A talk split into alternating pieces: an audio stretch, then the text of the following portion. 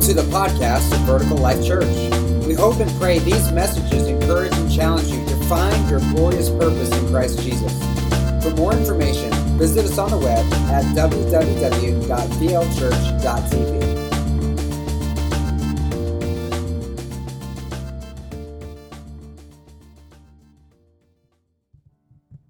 And thank you, Scott. Give it up for Scott for filling in.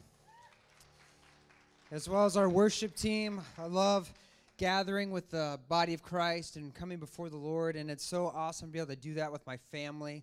My uh, wife has uh, got so many anointings and gifts on her. My daughter playing drums. Aaron um, Ermetz was singing along with us. Such a value to our team. I, I just appreciate the faithfulness of our people. And uh, it's such a humbling thing to gather together. Well, I'm excited. Are you excited? We're starting a new series today. We finished our series that took us about a year to get through uh, called The Great Romance. We're actually entering a new series that will be romantic. It's a, it's a new series that we're excited about. It's called Greatest Hits. And, uh, and I'll, I'll let you in on where that comes from. But this is a much needed topic in our world today and in our church because we live in the world. And uh, this is an issue that is affects all of us is going to affect some of us. And, uh, so it's an important thing to think about. When we talk about uh, greatest hits we are pulling from the song of solomon and also genesis and other key passages of the bible to, to unpack this subject for us. Now everyone has a favorite musical artist uh, let me show of hands who you have a favorite band or a favorite singer you know, if you've if you got one, raise your hand. Most everybody is going to do that. You remember when you were first introduced to that artist or that song? Like you're listening to the radio and and you got your windows down, you're thinking you're cool, and then all of a sudden this song comes on. And it's like captivates. And you're like, this is my jam, man. You know, and, and you don't care who's who's watching. You're like, you know, head bobbing as you're driving in the car. You know, busting a move, and uh, and it just like overtakes your life yeah, you get home, you, you like look up who's on online. Back in the day, when it was really rough, you had to wait by the stereo for your song to come on the radio and then hit play and record at the same time in order to record the song so that you didn't have to wait another hour and a half for them to play it again, you know. So you, you just love that and you listen to the song over and over and over again and then the band comes out with another uh, another song and you're like man this is awesome too. So you go out and buy the record and you just listen to it over and over and over again. And then before long they release another cd and so you say well i like the first one. Let me go check out the second one. So you get that cd and then now you have a new jam because all the old ones have been blown out. You've you've burnt them out. You don't really care for them anymore but the new ones they're awesome right? So you go through the same process over and over and over again and if the band or the artist is lucky enough to have a career in, in, in, the music business long enough and able to put out multiple records, at some point, they will take a collection of all of their favorite songs they've written or all the songs that the fans were you know excited about that put them on the charts. They'll put them together in a compil- compilation called the greatest hits album. And what are they saying? They're saying these are the best songs that we've written. These are the best. These are the ones that everyone loved the most. Well, King Solomon, who was the wisest man to ever live, was not just a really smart king, he was also a creative. He, he had a poetic streak in him. In 1 Kings 4 29 uh, through 30, and also verse 32, the Bible says God gave Solomon wisdom and understanding beyond measure and breadth of mind, like the sand on the seashore, so that Solomon's wisdom surpassed the wisdom of all the people of the east and all the wisdom of Egypt. He also spoke 3,000 proverbs, and his songs were 1,005.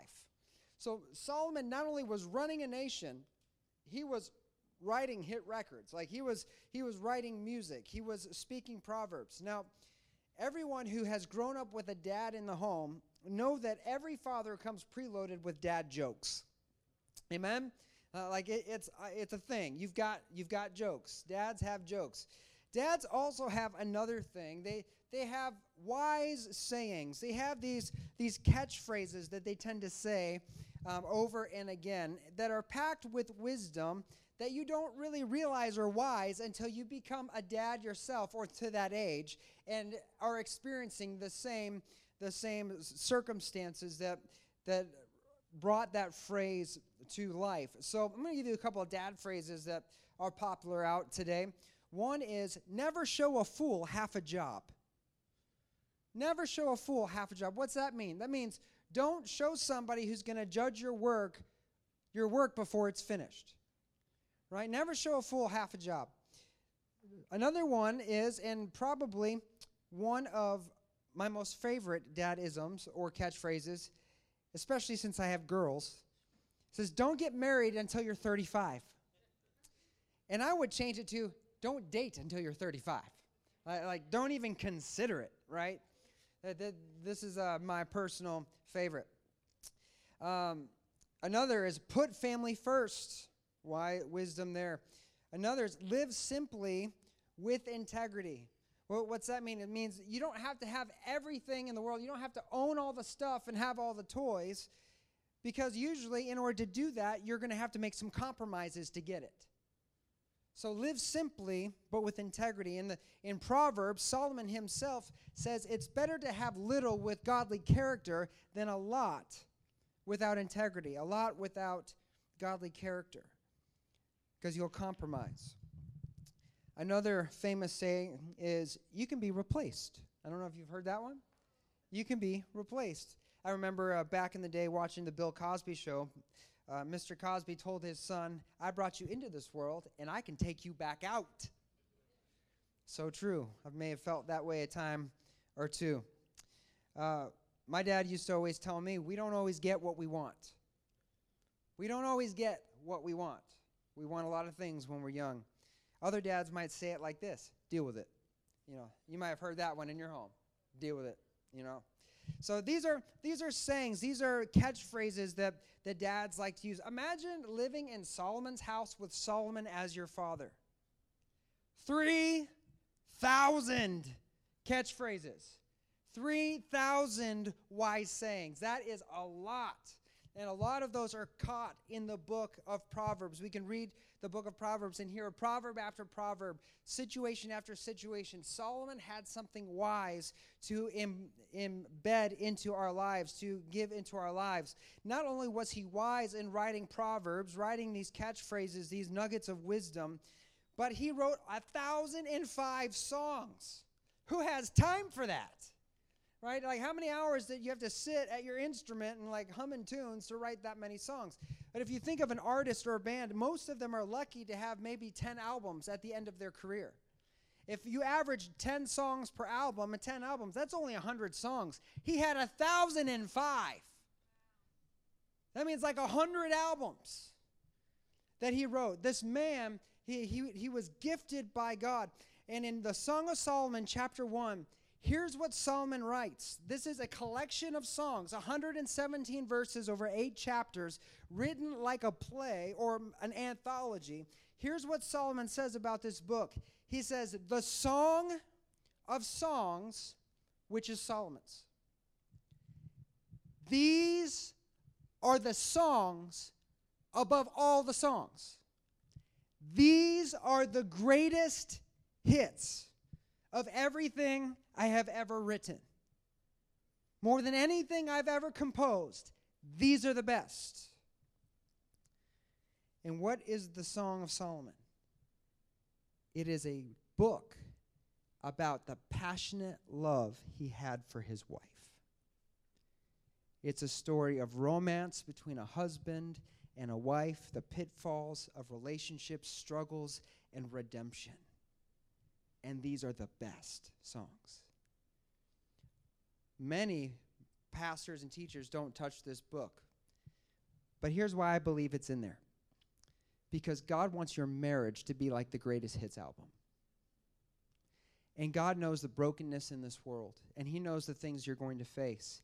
And He didn't want to leave you without a guide on how to make sweet music with your bride and with your groom. This is the greatest hits. We're going to have some fun with this series my wife is going to be joining me to help teach and discuss some of the topics we're going to address. And I think it's important to really have two perspectives. When I counsel people uh, in relationships and they meet with me, it's, it's good that I have my wife with me many times because often I'm able to share from the man's perspective to the wife the circumstance they're dealing with and do it in a way that doesn't have all the relational garbage in the way that prevents you from hearing the heart of the husband or, or the man. And my wife is able to do that for the wife. She's able to hear, uh, relate to the husband the perspective of the wife so that he can hear the heart behind the issue so that um, the, the husband can wake up and realize, oh, my wife's not as crazy as I thought she was. You know, she, she's not as, as cuckoo for Cocoa Puffs. Like, this is, no, this is how normal women are. Okay, and then, then I can deal with this, right? So she's going to be joining me, and it's going to be awesome, and I appreciate her. This is, uh, this is something we've been talking about for years, doing, and finally God has brought it to fruition. And I'm excited to process these truths with you and my wife. And I know it's going to be a blessing about us all. Now, here's something we're going to do that's unique in this series that we've not done before. Go ahead and put the number on the screen, Reese. We're going to invite you to text message in questions that you would like us to answer over the course of this series as we're studying because I believe we need to make this as real as possible. But here's one caveat these questions will remain confidential and anonymous. And no, I will not call your spouse out in the middle of service to try to fix them for you. Okay? Even if you want me to do that, I'm not going to, to do that. It's going to be completely confidential.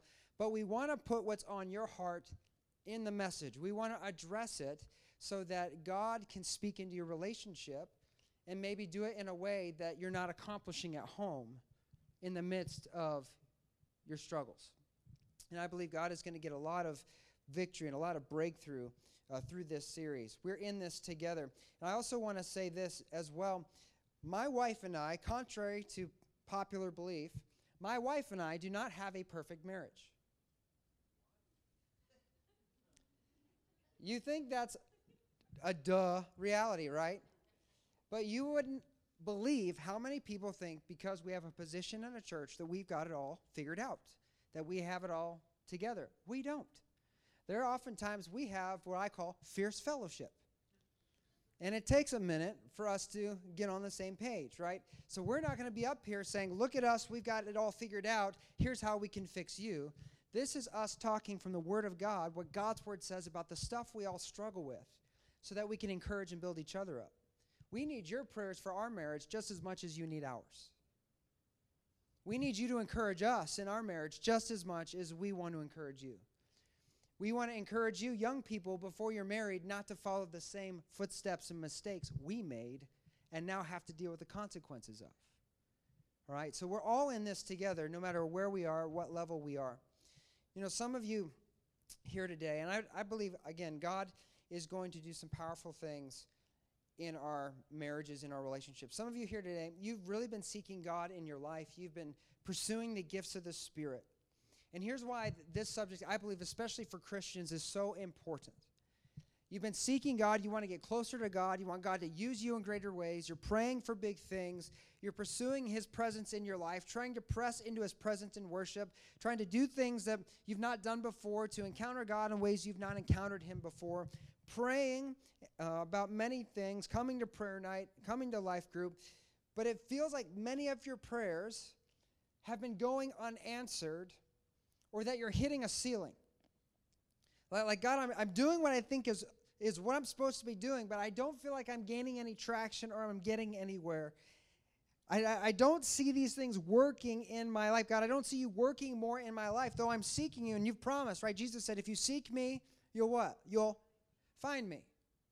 Said, so You've promised these things, but I don't see the promise being fulfilled in my life. Something is blocking the, the fulfillment of your promise in my life, and I don't know what it is. And we get an insight into what may be the cause of that in Malachi chapter 2.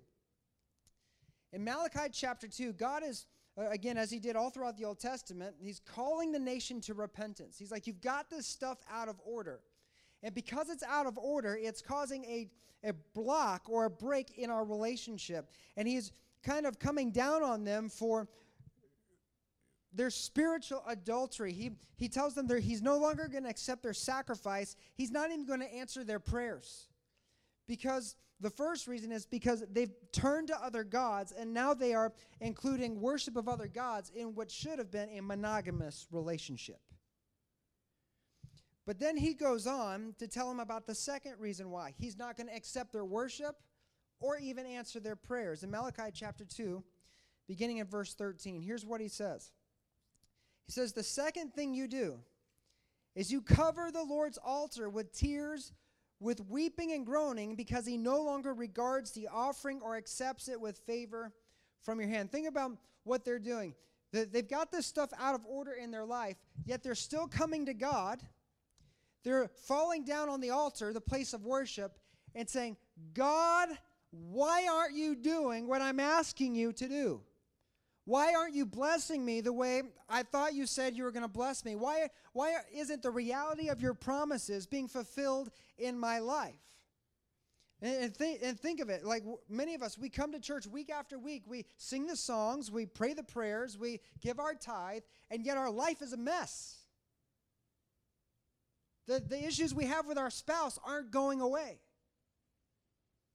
And we think, God, where are you? Where are you? Verse 14, he says, You say, Why does he not accept our prayer and our worship? He says, Because the Lord was witness between you and the wife of your youth, to whom you have been faithless, though she is your companion and your wife by covenant. Not only was their personal life out of order, but their marriages were out of order. And God is saying, because you have this over here, and it's manifesting in your marriage relationship, I don't accept your praise, and I'm not listening to your prayers.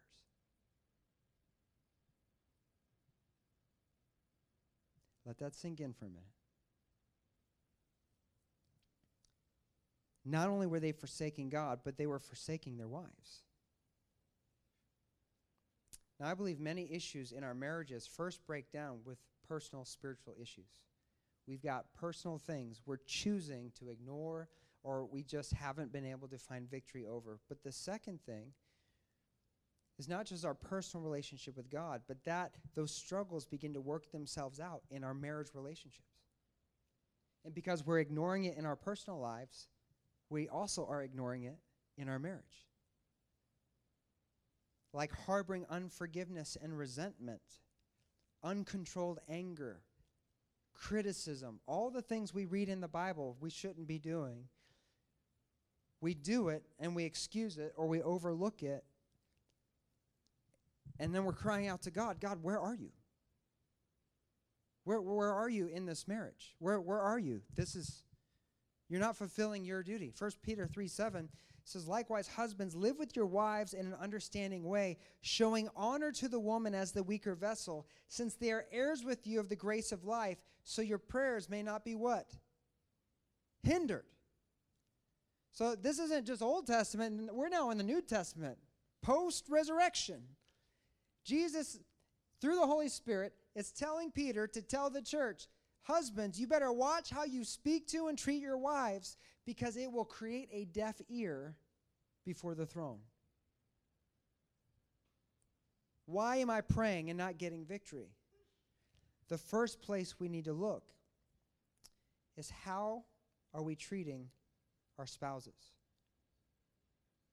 There's an important reason to why this is an important place of self examination, not just what's in my life. Do, do I need to surrender more to the Lord? But also, how am I treating my spouse?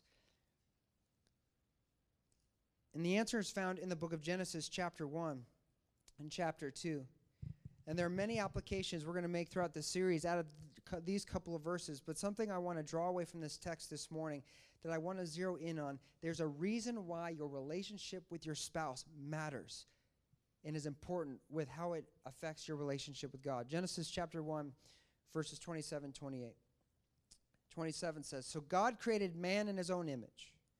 In the image of God, he created him. Male and female, he created them. And God blessed them and said to them, Be fruitful and multiply, fill the earth and subdue it. Have dominion over the fish of the sea, the birds of the heavens, and over every living thing that moves on the earth. This is, this is a very, um, I would say, relevant and, and familiar passage of Scripture. Many of us have heard this time and time again. But there's one thing we can discover in this passage is that in this passage, we discover the purpose for humanity's existence. The reason why there are people at all on the earth.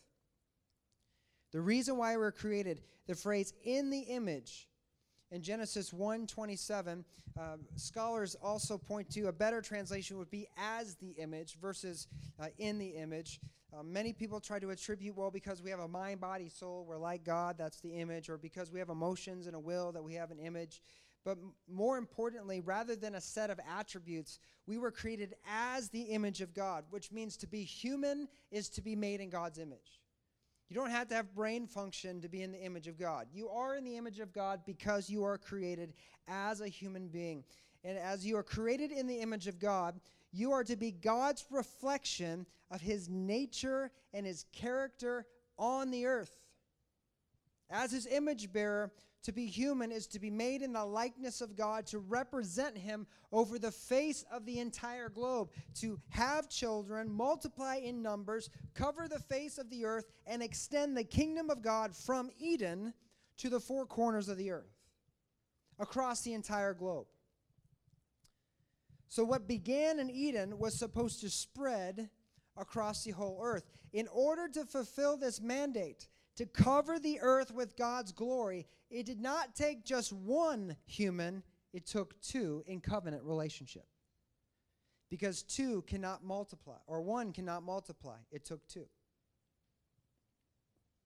So both man and woman were individually designed, but they were intricately connected.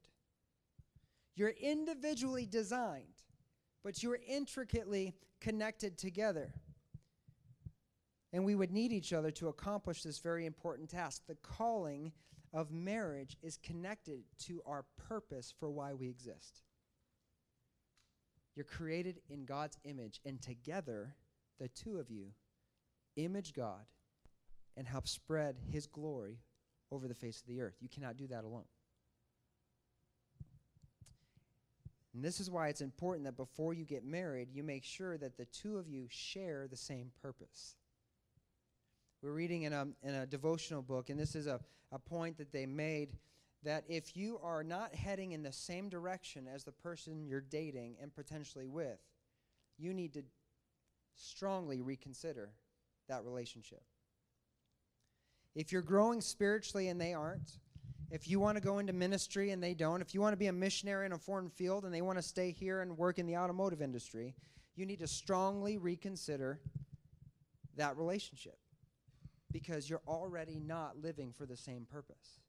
And to be a married couple, to be in covenant relationship, is to have one life. The two become one, one purpose, one hope, one vision for the future.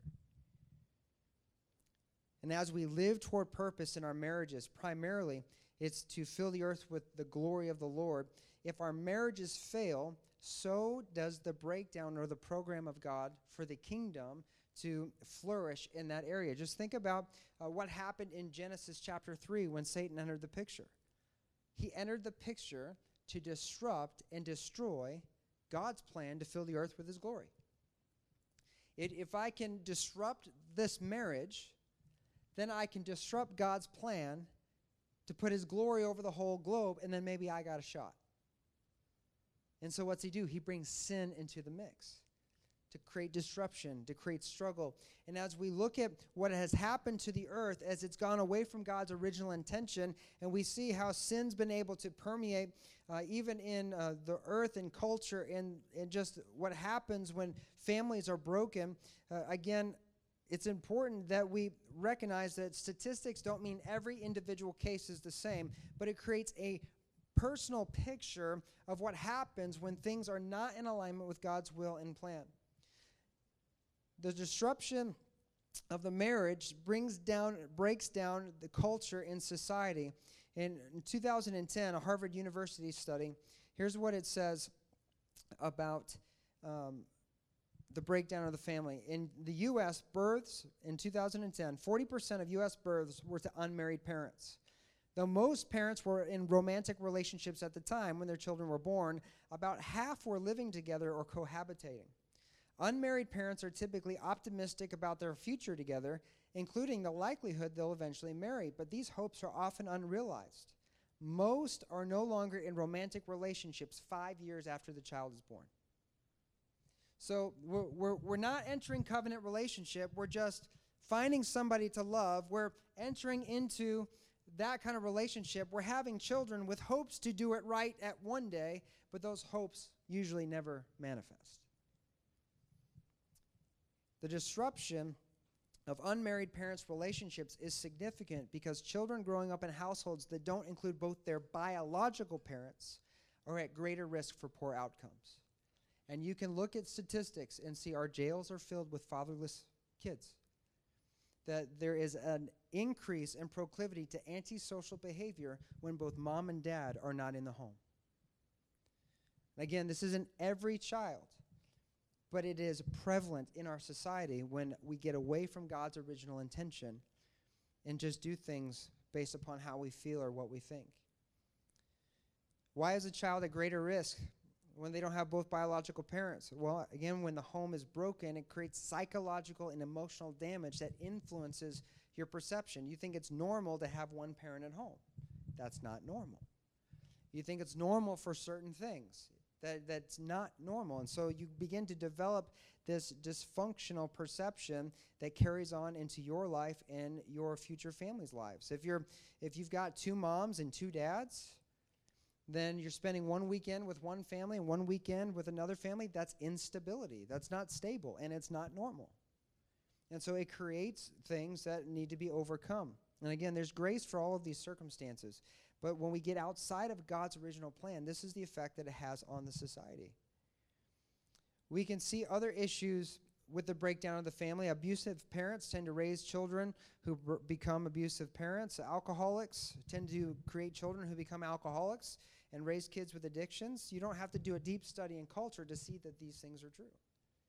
It's all over everywhere even my wife and I, when we're going through a diff- difficult relational season, you know, you just have seasons sometimes in your house where you just can't get on the same page. Anybody been like that? Where you just had, it's like a season. You're like, when is this going to stop? Because I'm ready to move on to good times, right?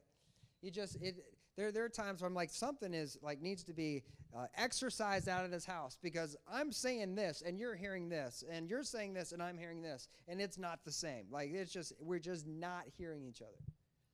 And when we have those moments, it puts added stress on our kids. You begin to watch your kids become peacemaker and take responsibility for their parents when that's not their responsibility. And it's damaging to the kids.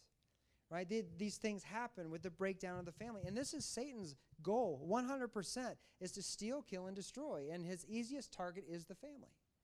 It's the easiest target. Why? It's because our purpose is tied into our marriage relationship. A strong family unit means a strong reflector of God's image and glory in the earth. The good news is, even though we have an enemy who's trying hard to destroy your marriage relationship, to affect future generations for the negative, we also have a God who's fighting hard for your marriage. We have a God who's fighting hard for your marriage, and God never loses a battle. Just as Jesus died to break the power of sin and save us from death, that same resurrection power, I want you to hear this today, that same resurrection power has the ability to breathe life into your relationship, even when you feel like it's dead.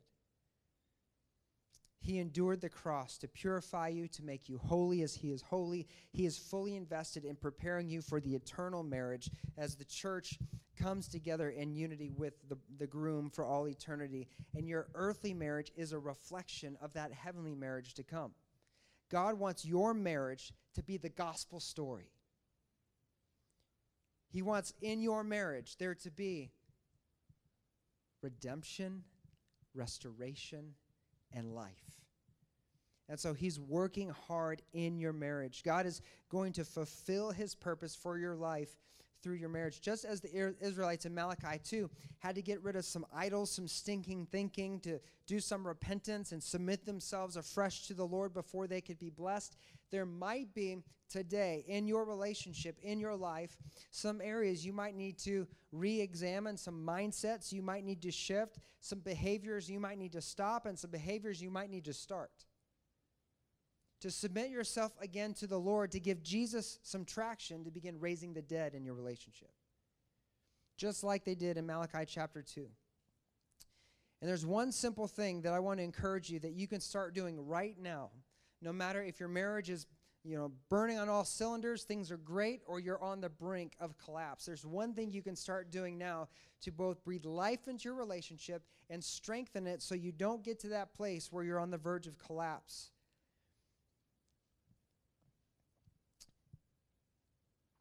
And if you start doing this, no matter what, I believe you're going to begin closing doors that the enemy has had access to your life to begin tearing down your house. And I believe if you're struggling today, chances are that you're not doing this, or maybe you were at a time, but you're not now. The easiest way to guard and begin breathing new life into your marriage is to invite Jesus into it. The greatest and easiest way to start breathing life into your marriage and to guard your marriage from collapse in the future is invite Jesus into it. Michael Todd, in his book Relationship Goals, he um, said this He says, Just because God was there in the beginning when you said your vows, it does not guarantee that He's there today. Think about that for a minute. On our wedding day, what what do we do? Like we we stressed out the week of all the preparations. The bride basically the guys get off easy. We just gotta show up in a tux. The bride takes care of everything else, right? Right. So we got off easy, but you got all the preparations. You got the the, the white dress, the archway, the flowers picked out, uh, the music picked out. Your you know, everything that you have prepared. You've got all this stuff, and then you get in front of an audience before a pastor in front of God and these witnesses, and we take these covenant vows. And, and we say, now our relationship is under God. It is, it is in the marriage covenant. But just because we started with Jesus in the marriage doesn't mean he's at the center of our marriage. So many Christians believe God's, God exists, but they act like he doesn't. Craig Groeschel wrote a book years ago called The Christian Atheist, talking about how we say certain things, but we live as if we don't believe what we're saying. And so many of us believe, well, we're Christians. We believe in Jesus. Jesus in my life, so he's obviously in my marriage. And that's not necessarily true. In Matthew 19, 6, Jesus said this He says, They're no longer two, but one flesh. Wherefore, what God has joined together, let no one separate. We understand that the two become one flesh in the union.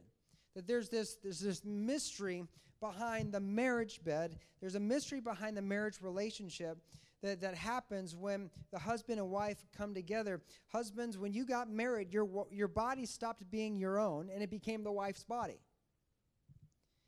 Your wife has authority over your body. Wives, when you became married, your body became your husband's. And his authority is now reigning over your body. Your, your body doesn't belong to, your, to yourself. This is a spiritual significance about this, this relationship. When God put you together, there was a supernatural and spiritual thing that takes place. You have given yourselves one to another, and there's now a deep emotional and spiritual connection between spouses, but more so than the physical connection. Malachi chapter 2 goes on as he's talking to the nation of Israel. He says, Why does he not? Because the Lord was witness between you and the wife of your youth, to whom you've been faithless, though she is your companion and your wife by covenant. Here's one of the most significant verses in all of Scripture regarding marriage. In verse 15, he says, Did he not make them one with what? With a portion of his spirit in their union. What made you married was not the vows that you took. What made you married is when your spirit and her spirit were merged together and wrapped up in the Holy Spirit. What God has put together, let no one separate. What God has put together. When God brought you together, you took your vows, you came into the bedroom, you used part of the Holy Spirit to merge your spirits together like a divine rope, and you became spiritually tied. This is one of the reasons why divorce is so painful and why God hates divorce, because you start to tear apart what God has put together. Your union was blessed he put you together and blessed you so he could fulfill his purpose for your life. Not just your singular life, but the life that you would create together. One brand new life. So you're intricately tied together. And even as God is the one that's put you together, that doesn't mean God is at the center of your life. Galatians 5:16 he says, "But I say walk in the spirit and you'll not gratify the desires of the flesh. How many of you know that when you received Jesus Christ as your Savior, the Holy Spirit came to live within you? How many of you know that? You became a temple of the Holy Spirit, right? Everyone have God living inside? You, you have the voice of God? You have a relationship with Jesus? So important, right? When you accepted Christ to come live in your life, the Holy Spirit came to live within inside of you. That's how salvation takes place. How many you know the Holy Spirit can be in you but not be in charge of you. What's he say? He says, walk in the Spirit. It means let the Spirit guide your life. So the Spirit of God can be in you, but he cannot be in charge. When he's not in charge, what's it say? We give in to the desires of the flesh. When he is in charge, when we're following what he's saying, we don't give in to the desires of the flesh. It's a choice, it's an option. He can be in you, but not in charge of you. What's this tell us about our marriage? It means he can be present in our marriage, but not be the foundation of our marriage, not be the center of our marriage, not be the influencer of our marriage. We can look at the fruit of the Spirit love, joy, peace, patience, kindness, gentleness, goodness, faithfulness, and self control. All of these fruit that are produced in your life with a relationship with the Holy Spirit. And if we look at our marriages and our relationship and we're not seeing fruit of love growing, or peace growing, or patience growing, or kindness growing, gentleness growing, goodness, faithfulness, and self control growing, then we need to step back and ask who's really in charge? Who's at the foundation? Who's leading? If the Holy Spirit is leading, we're going to see these fruit. If He's not, we'll have greater temptations and greater opportunity for the enemy to sow dysfunction in our lives. You see, Jesus doesn't just want to be there in the beginning of your marriage, He wants to be in the mix every day. Proverbs 3 9 and 6 says, Don't trust in your own understanding, but trust in the Lord with all your heart. And in all your ways, acknowledge Him, and He'll direct your path. He wants to be at the center. He wants to be your foundation. He wants to be your leader. He wants you to follow his example. Why? Because he came to give us a rich and satisfying life. He knows where sin leads, he knows where the flesh leads, and he has come to lead us into something greater and something better. If you are struggling in your marriage on any level, big or small, the best thing you can do to begin changing the culture in your home right now in your relationship is taking your spouse by the hand and praying together to invite the Holy Spirit to come and be the center of your relationship, to be the foundation.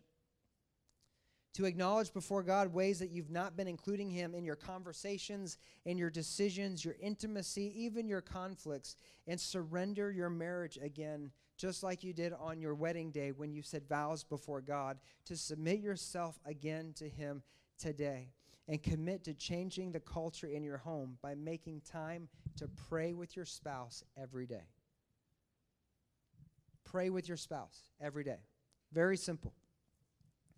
According to the Gospel Project, the top 10 ways to improve your marriage. Here are three things they say will contribute to a happy marriage. Number one, pray together. Pray together. Eight out of 10 couples who pray together almost every week or more, at least 78% say they're very happy or extremely happy in their relationship. By comparison, only 61% who pray less frequently together report the same level of happiness. It's not an instant fix or a quick fix, but it does help. Number two, it says make church attendance a priority. Couples who regularly go to church together report higher levels of happiness than those who don't. More than three in four regularly attending couples, 78%, say they are very happy or extremely happy in their relationship. You know, there's an epidemic today in, in church life of believers whose spouses don't come to church together. And it's usually the wife coming and the husband staying at home. It's an epidemic. And this is a simple thing that you can do to begin strengthening your relationship is not just praying together every day, but coming to church together. And not more so than coming to church together, number three is be involved in your church. Having friends who attend religious services increases a couple's likelihood of happiness. That means come and get involved, serve, get in a life group, develop relationships. This will strengthen your marriage. This will begin to help change the culture. You'll be around people who can encourage you and relate with you and help you to uh, keep moving forward. So you see, prioritizing the Lord in your home will begin to manifest outside of the home. If you're prioritizing, prioritizing Jesus in the home, praying together, worshiping together, you're going to see that begin to manifest outside of the home. And the easiest way to breathe fresh life into your home, into your relationship, to let your love sing again, to go from a one hit wonder on your way to a greatest hits album, is to put Jesus at the center of your relationship. Begin praying with your spouse daily my wife and I, we've struggled with this for a long time. We we we were off to a great start, and then we got away from it, and we noticed that we were getting discombobulated and dysfunctional, and and God just put it on our hearts like we really need to focus on that. We need to make prayer a priority in our home. It's a defense against the way the enemy wants to work and move in your life. Start reading the Bible together and discussing what you're reading. You don't have to be a theologian, but you know English. The Bible's in English. You can talk about what you read, right? Simple things you can do to make Jesus at the center. Worship together, serve together. Make Jesus the center of your relationship, and new life will begin to rise. You know, Jesus said, with man, it's impossible. And you might be feeling like that today in your marriage, in your relationship. Man, this is impossible. Good news. Our God does the impossible. He's the God of the impossible. The same power that rose Jesus from the dead can begin to speak and raise new life in your relationship. You know, maybe you're here and you're ready to give up on your marriage because you've run out of strength. You know, you've run out of strength because honestly, beloved, you're not strong enough. You're not strong enough. But there is one who is strong enough. And the Word of God says those who wait and trust in the Lord will find new strength. They'll mount up wings like eagles. They'll walk and they won't faint. They'll run and they won't grow weary. There is one who is strong enough, who has enough hope to help you stay in it until things work themselves out for good. You know, I love this. Uh, it's a quote from a, um, a song, but it's but it's also uh, someone else has I think made the phrase popular. He said, "If the story's not over, then or if the story's not good, then the story's not over." It comes out of Romans 8:28. God works all things together for good for those who love him. If the story's not good, it's not over. God's still in it. He's still fighting. And the same God who brought you together is the same God that wants to bless your life. He wants to bless your marriage. And I believe Genesis 131 is a word that God wants to speak over every marriage in every household uh, in the world today. Genesis chapter 1, as we go through the days of creation, at the end of every day, God looked at what he saw that he made, and he said, That is what? That is good. Sun, moon, and stars, he looked at it and he said, Man, that's good. That's good. But at the end of day six, the day he performed the first marriage, here's what he says And God saw everything that he made, and behold, it was what? Very good. God wants your marriage to be not just good, but very good. He wants your marriage to be your greatest hits album. He wants to speak life over you today. He's not content with your marriage just being good, He wants it to be very good. You know, today I don't want to leave the single people out. You know, you might be here and you might be too young to even think about this kind of stuff. Or maybe you're in that place of life, you're like, man, I wish I was married. I wish I had somebody to have as a spouse.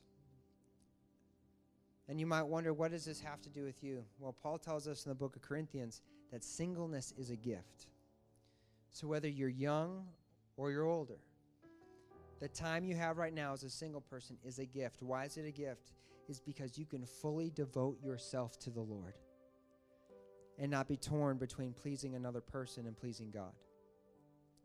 And my prayer and my hope through this series is that you develop some tools that will help benefit your relationship when the time comes. And Mark Driscoll, um, in a series on Song of Solomon years ago, he said this He said, Most people plan for the first day of the marriage, nobody plans for the last day of the marriage. How many of us put all that time and energy and effort into the first day? But how many of us have made a plan for the last day? How do we want to end? Do we want to end in the courthouse? Or do we want to end as old, saggy farts in the bed together, like at the end of the notebook, slobbering over each other, going to meet Jesus at the same time? Well, there's a way to get there. You know, I tell my wife often, I just want to grow old with you. I want to grow old with you. You know, when you've been faced in a moment where you don't have that option, things become very real. And the easiest thing you can do right now is put Jesus at the center. Submit yourself to the Lord. Begin putting Him at the center of your relationship. And if you're single today, the best thing you can do to future proof your relationship is become the kind of person you would want to marry. Become the person now. Begin making decisions now to become the kind of person you would want to marry. If you don't want to marry a self centered, entitled jerk, don't be one. Learn to serve, learn to be generous, learn to be humble.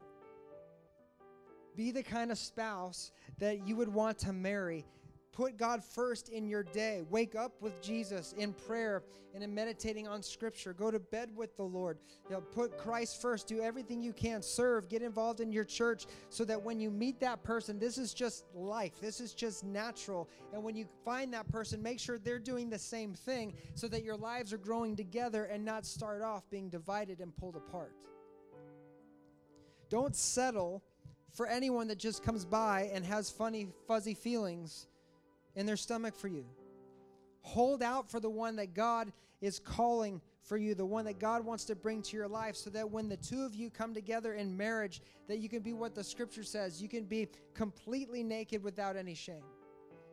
Between singleness and covenant of marriage is the time frame we gather all the stuff in our backpacks that we bring into our marriage relationships, and you get to determine, determine right now how much shame you're going to bring with you into your marriage.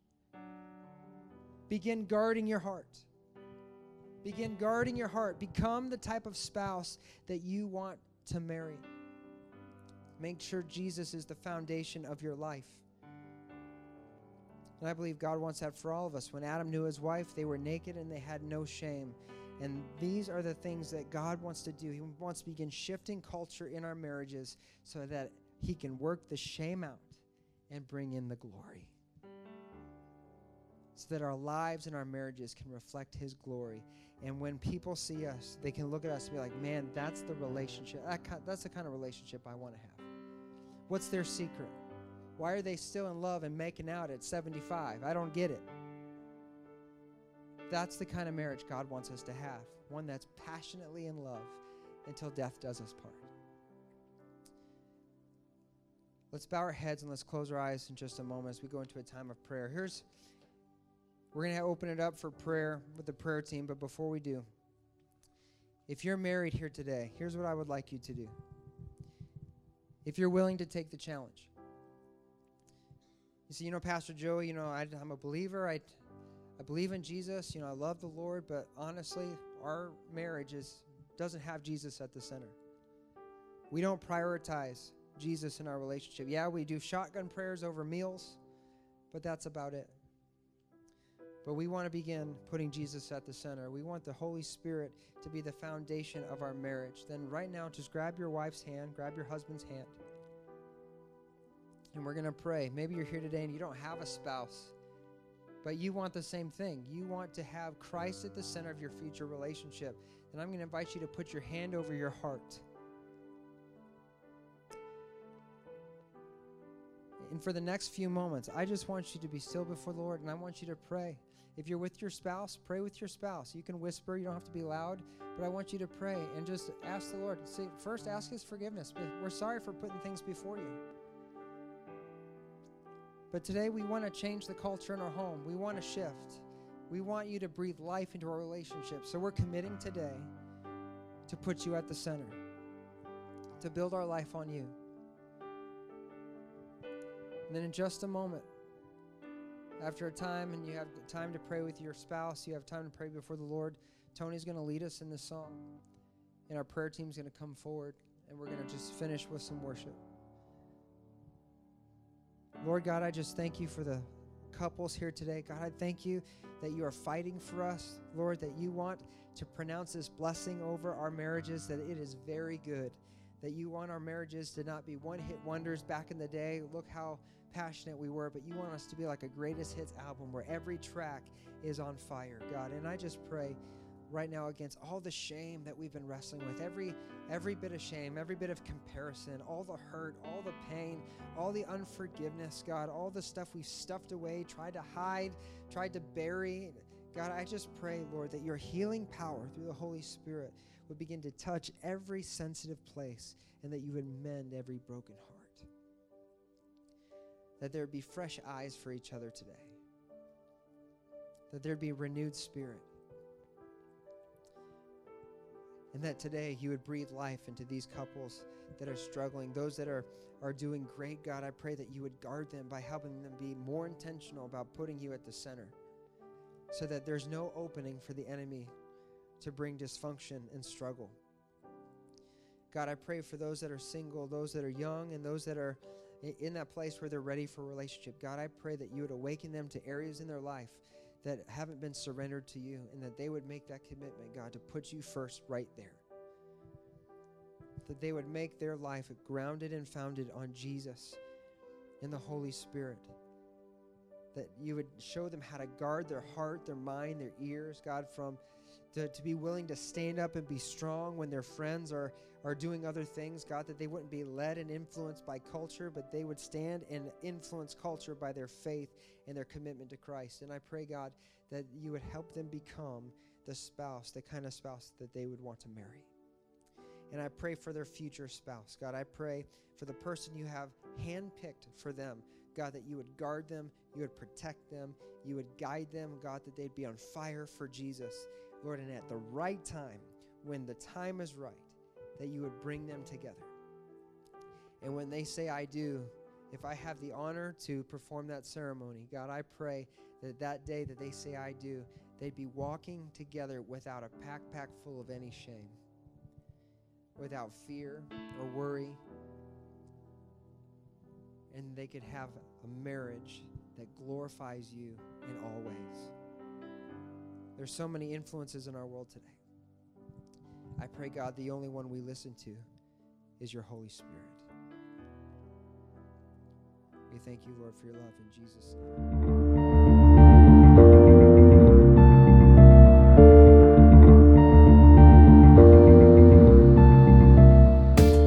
From all of us at Vertical Life Church, we want to say thank you for listening. If this ministry has blessed you in any way, please consider making a tax deductible donation to www.blchurch.tv forward slash give. Thank you, and God bless.